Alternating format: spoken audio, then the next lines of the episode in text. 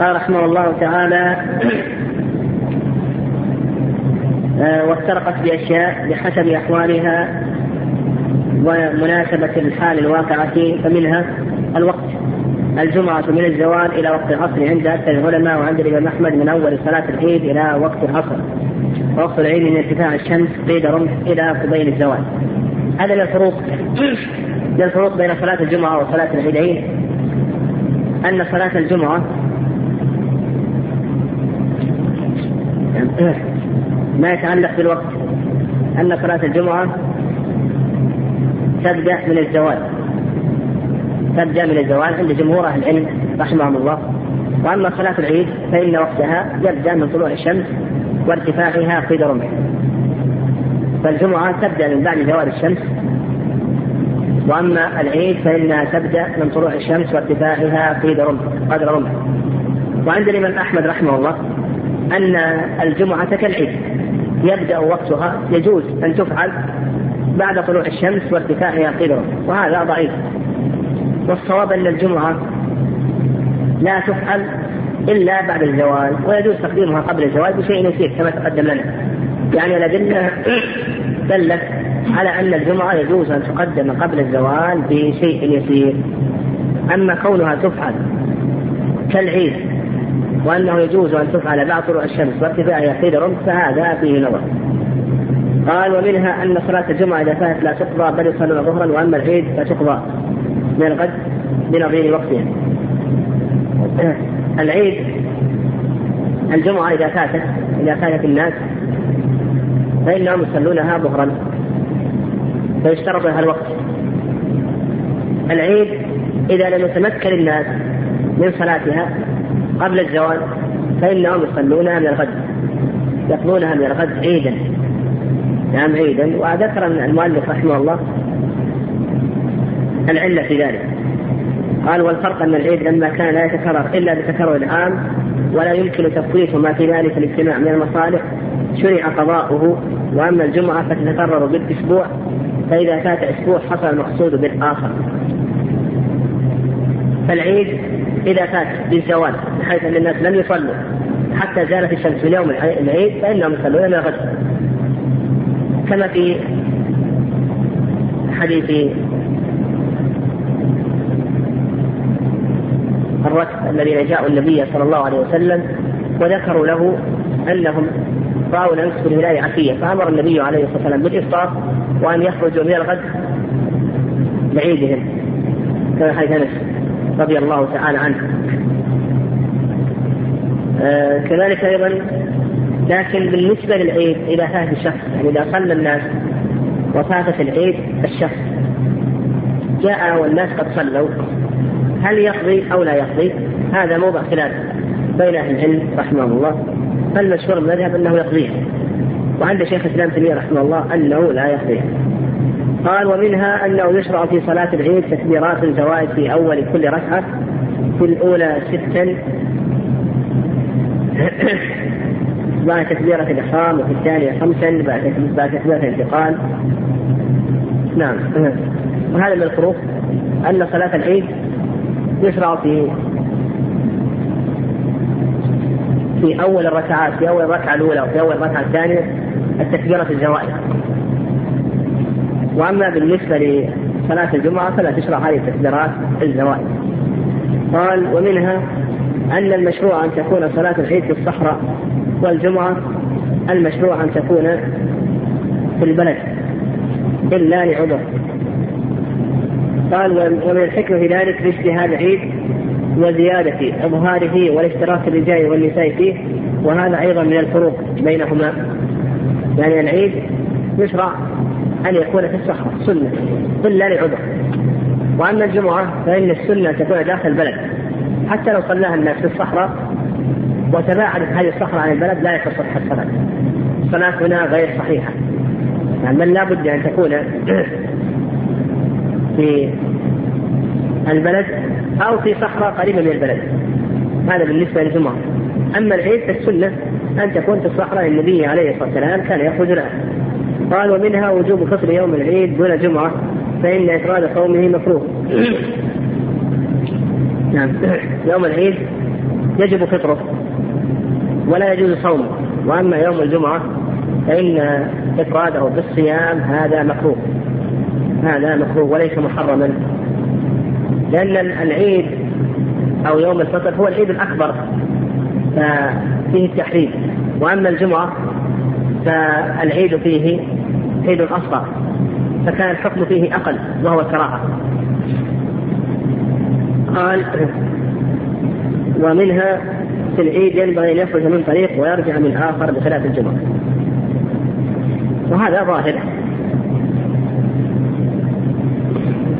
العيد يستحب من حديث جابر أن يخرج من طريق ويرجع من آخر وأما الجمعة فلا يستحب ذلك. لا يستحب أن يخرج من طريق ويرجع من آخر لأن هذا لم يرد. والحكمة في ذلك. ذكر العلماء رحمه الله لذلك حكما. فمن الحكمة قالوا لكي يسلم أهل الطريقين في العيد. وقالوا لكي أيضا لكي يشهد له الطريقان. وقالوا أيضا لكي يغيظ المنافقين واليهود. وقالوا آه، غير ذلك. وأن مجرد فعل النبي عليه الصلاة والسلام حكمة. وذهب ابن القيم رحمه الله إلى أن أن الحكمة تشمل ذلك كله. تشمل أن يسلم على الطريقين وأن يشهد له الطريقان وأن يغيظ المنافقين واليهود إلى آخره أن كان النبي عليه الصلاة والسلام أيضا حكمة. قال ومنها كراهة التنفل في مصلى العيد قبل الصلاة وبعدها بخلاف الجمعة. الجمعة لا يكره أن يتنفل الإنسان. بل يصلي حتى يخرج الإمام. إلا أنه إذا كان وقت الزوال إذا كان الإمام لا يأتي إلا بعد الزوال فإنه ينتظر ولا يصلي. بالنسبة للتنفل في مصلى العيد يقول المؤلف رحمه الله بأنه يكره والصواب في ذلك التفصيل إن كان التنفل يتعلق بركعتي المصلى أو ركعتي المسجد فهذا لا يكره إذا كان يتعلق بالتحية تحية المسجد صليت العيد في الجامع. أو صليت في مصلى العيد وقلنا بأن مصلى العيد مسجد. فهذا لا يكره هذا ما يتعلق بالتحية. إذا كانت التحية للمسجد وصليت العيد في الجامع فهذا لا يكره وإذا كانت التحية لمصلى العيد وقلنا بأن مصلى العيد مسجد فهذا أيضا لا يكره بل هي مشروع. وأما التنفل بغير التحية فإن كان الوقت وقت نهي يعني مثلا إنسان تقدم لصلاة العيد قبل طلوع الشمس فهذا يحرم عليه أن يتنفل. وإن كان الوقت غير وقت النهي طلعت الشمس وارتفعت في رمح فلا بأس الإنسان يجوز الإنسان يتنفل ولا يكره له أن يتنفل لأن النفل فعل خير فلا يمنع منه إلا لدليل. لكن السنة أن السنة أن يشتغل بعبادة الوقت. هذا هو السنة. السنة أن يشتغل الإنسان بعبادة الوقت. وعبادة الوقت ما هو؟ ها؟ التكبير. صح. عبادة الوقت أن يكبر. قال ومنها أن الجمعة فرض عين بالإجماع وأما العيدان ففيهما خلاف. الجمعة فرض عين واجبة. وأما العيد فقد اختلف أهل العلم رحمه الله في حكمه. فالمذهب أنها فرض كفاية. وعند أبي حنيفة أنها فرض عين وهذا هو الصواب أنها فرض عين وأن الإنسان يعلم بتركها وأما عند مالك الشافعي فسنة والصواب أنها فرض عين. قال قال ومنها ما يتعلق بالعيدين من زكاة الفطر والتكبير المطلق والمقيد ومن الأضاحي والهدي فلا تشاركها الجمعة فيها.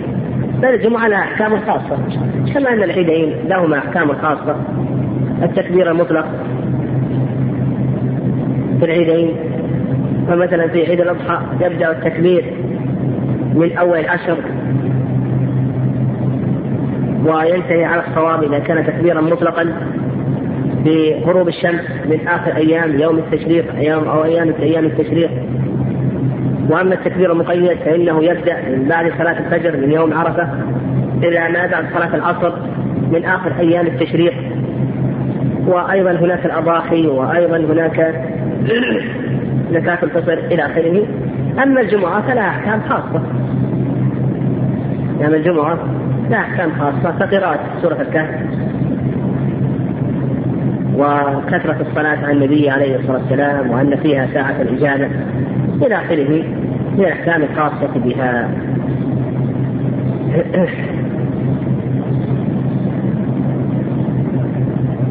نعم. الله أعلم. قال المؤلف رحمه الله. ها؟ نعم.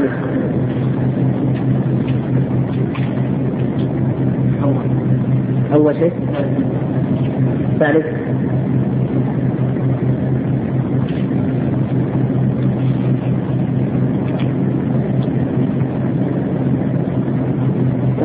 نعم.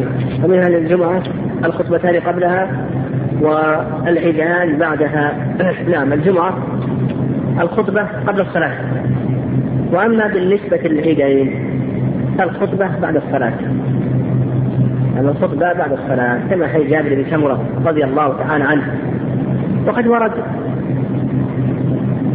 عن عمر وعن عثمان وعن معاوية عبد الملك بن مروان الخطبة في العيد قبل الصلاة. لكنه عن عثمان وعمر لا يثبت لأن حديث جابر بن سمرة للنبي عليه الصلاة والسلام وأبا بكر وعمر كانوا يصلون العيد قبل الخطبة. فعمر وعثمان لم يثبت عنهما ذلك. ولو ثبت فإنه شاذ. وأما بالنسبة أما بالنسبة لمعاوية رضي الله تعالى عنه أو ما ورد عن عبد الملك بن مروان في الخطبة قبل صلاة العيد فهذا مخالف لما ثبت عن النبي عليه الصلاة والسلام. قال رحمه الله وكذلك تجويز النبي صلى الله عليه وسلم لرعاة المواشي وسقاة زمزم أن يجمعوا رمي أيام التشريق في آخر يوم. دليل على أن غيرهم لا يساويهم في ذلك. والمتأخرون من الحنابلة رحمهم الله جعلوا الجميع واحدة وأنه لا بأس أن يجمع الرمي في آخر يوم ولو لم يكن معذورا وفيه نظر. يعني جمع رمي أيام التشريق هل يجوز للإنسان أن يجمع رمي أيام التشريق في يوم واحد أو لا يجوز؟ يقول المؤلف رحمه الله أنه لا فرقا بين من كان معذورا ومن كان غير معذور. المشهور المذهب أنه لا فرق يعني يجوز للإنسان أن يرمي كل يوم بيومه يعني يرمي اليوم الحادي عشر واليوم الثاني عشر واليوم الثالث عشر يرمي كل يوم بيومه. ويجوز له أيضا أن يجمع رمي أيام التشريق في آخر يوم. لو أخر رمي الحادي عشر والثاني عشر والثالث عشر وجمعه في آخر يوم فإن هذا جائز ولا بأس به. المشهور من مذهب الإمام أحمد رحمه الله. والصواب في ذلك ما ذكره المؤلف رحمه الله وأنه لا يجوز الجمع مطلقا بل من كان معذورا وتتعلق به مصلحة المسلمين كالسقاة والرعاة إلى آخره. يقول من كان معذورا أو تتعلق به المصلحة مصلحة المسلمين. كالسقاة والرعاة إلى آخره فإنه يجمع. وأما من لم يكن معذورا فإنه لا يجمع. فإذا كان المعذور بمرض أو معذور بكبر أو معذور ببعد أو كانت تتعلق به مصالح المسلمين فإنه يجمع. وأما ما عدا ذلك فإنه لا يجمع. قال وأما قولهم ومن وجبت عليه بدنه أجزأته بقرة ولو في جزاء الصيد فالصواب في ذلك القول الآخر وأن جزاء الصيد يتعين فيه المثل بظاهر النص ولأن فيه شائبة عقوبة بخلاف بقية الأحكام فإن معنى السهولة فيها بينة واضحة. أيضا يقول المؤلف رحمه الله قول الفقهاء رحمه الله من وجبت عليه بدنه أجزأت عنه بقرة ولو في جزاء الصيد. الإنسان إذا قتل صيدا وهو محرم فإنه يجب عليه مثل هذا الصيد. كما قال الله عز وجل فجزاء مثل ما قتل من النعم يجب عليه مثله فينظر إلى مثله في الخلقة والهيئة إلى آخره. فقد تكون هيئته هيئة البدنة مثل النعامة. إذا قتل الإنسان نعامة فإنه يجب عليه بدنه. الآن قتل نعامة وجبت عليه بدنه. هل تجزئ البقرة عن البدنة أو لا تجزئ؟ المشهور المذهب أن البقرة تجزئ عن البدنة يقول المؤلف رحمه الله هذا فيه نظر. والصواب في ذلك أن البقرة لا تقوم مقام البدنة مطلقا. بل في جزاء الصيد. في جزاء الصيد البقرة لا تقوم مقام البدنة فإذا قتل نعامة مثلا وحكمنا عليه بالبدنة كما ثبت عن الصحابة كعمر وغيره في النعام بدنة فنقول لا تجزئ البقرة لعدم المشابهة بين البقرة والنعامة لأن الله عز وجل قال فجزاء مثل ما قتل من النعم والنعامة يماثلها البدنة ولا تماثلها البقرة يماثلها الإبل ولا يماثلها البقر قال ومن الفروق ومن الفروق الصحيحة الثابتة شرعا الفرق بين من ترك المأمور سهوا أو جهلا فلا تبرأ الذمة إلا بفعله وبين فاعل المحظور وهو معذور بجهل أو نسيان فإنه يعذر وتصح عبادته. نعم. أيضا هذا فرق في باب الأوامر والنواهي وهذا فرق مفيد ومهم. أن من ترك المأمور أن من ترك المأمور هذا لا يعذر بتركه. المأمور لا يعذر بتركه لا جهلا ولا نسيانا. مثلا المأمور لا يعذر بتركه لا جهلا ولا نسيانا. ما دام أنه يمكن التدارك ما دام أنه يمكن أن يتداركه لا يعذر بتركه. ويدل ذلك قصة أو حديث أبي هريرة في المسيء صلاته أن النبي صلى الله عليه وسلم قال صل فإنك لم تصل. أخل بالطمأنينة وهي مأمور. ماذا قال النبي عليه الصلاة والسلام؟ صلي لم يعذره بالجهل قال صل فإنك لم تصلي وأيضا حديث أبي بردة لما ذبح قبل وقت الذبح ترك المأمور. قال النبي عليه الصلاة والسلام شاتك شاة لحم. شاتك شاة لحم. فلم يعذره النبي صلى الله عليه وسلم بالجهل. لم يعذره النبي عليه الصلاة والسلام بالجهل. طيب. وأما بالنسبة لباب النواهي فيعذر فيها بالجهل والنسيان. باب النواهي يعذر فيه بالجهل والنسيان ويدل ذلك حديث معاوية بن حسن رضي الله تعالى عنه. لما تكلم في الصلاة لم يأمره النبي صلى الله عليه وسلم بالإعادة. رواه مسلم.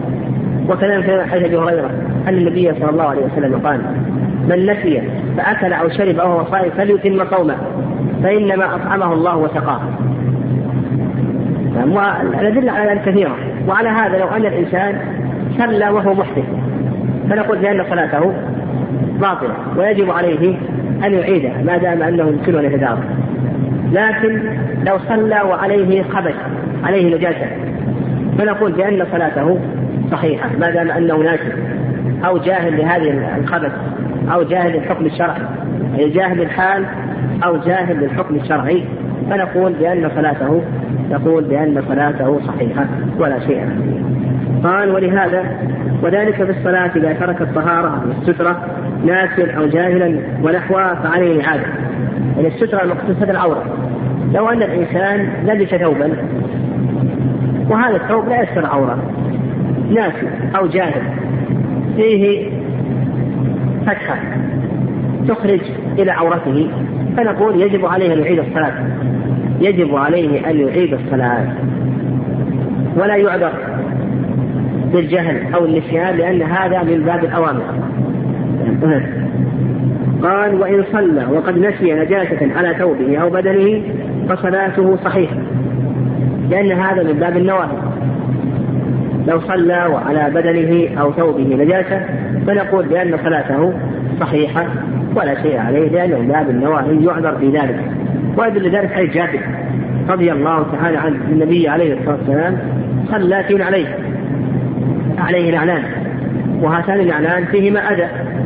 فأخبره جبريل أن فيهما أذى فخلع النبي صلى الله عليه وسلم نعليه وبنى على ما مضى من صلاته. ولم يبني. لم يستأنف النبي صلى الله عليه وسلم وإنما بنى على ما مضى فيه من صلاته. قال وكذلك الصيام والحج والعمرة وبقية العبادات إذا ترك فيها المأمور لا بد من فعله أو فعل بدنه وإذا فعل المحظور فهو معذور فلا حرج عليه ولا إعادة ولا بدل. واختاره شيخ الإسلام ابن تيمية وطرده في كل المسائل. هذا هو الصواب. صاب أنه يفرق بين مسألة المأمور فلا يعذر بالجهل والنسيان. ما دام أنه يمكنه التدارك وأما المحظور فإنه يعذر فيه بالجهل والنسيان مطلقا. وهذا سير شيخ الإسلام تيمية رحمه الله. وذكر المؤلف أن شيخ الإسلام طرده في سائر المسائل. قال وأما المشهور من المذهب فإنهم لم يستقر لهم قرار فتارة يفرقون وتارة يجمعون وتارة يجمعون أو يجمعون على جميع القضاء فجمعوا بين من صلى محدثا ناسيا أو جاهلا ومن صلى على ثوبه أو بدنه نجاسة وقد نسيها أو جهلها فأوجبوا الإعادة على هذا وهذا وكما فرقوا وجمعوا بين من نسي وهو صائم فأكل أو فلا يبطل صيامه ومن جهل الأمر والحكم والصحيح أن الحكم فيهما واحد. يعني كونهم يضطربون هذا يدل على بعض ما ذهبوا إليه من التفريق. يعني كونهم يضطربون ولا يضطردون هذا يدل على ضعف ما ذهبوا إليه. لأن الشريعة لا تفرق بين المتماثلات. الشريعة لا تفرق بين المتماثلات. فالصواب في ذلك فرض هذه القاعدة في كل المسائل. وأن وأن باب الأوامر يعذر فيه بالجهل والنسيان. وأما باب النواهي آه، وأن أن باب الأوامر لا يعذر فيه بالجهل والنسيان ما دام أن الشخص يمكنه إهداره وأما باب النواهي فإنه يعذر فيه بالجهل والنسيان. والله أعلم.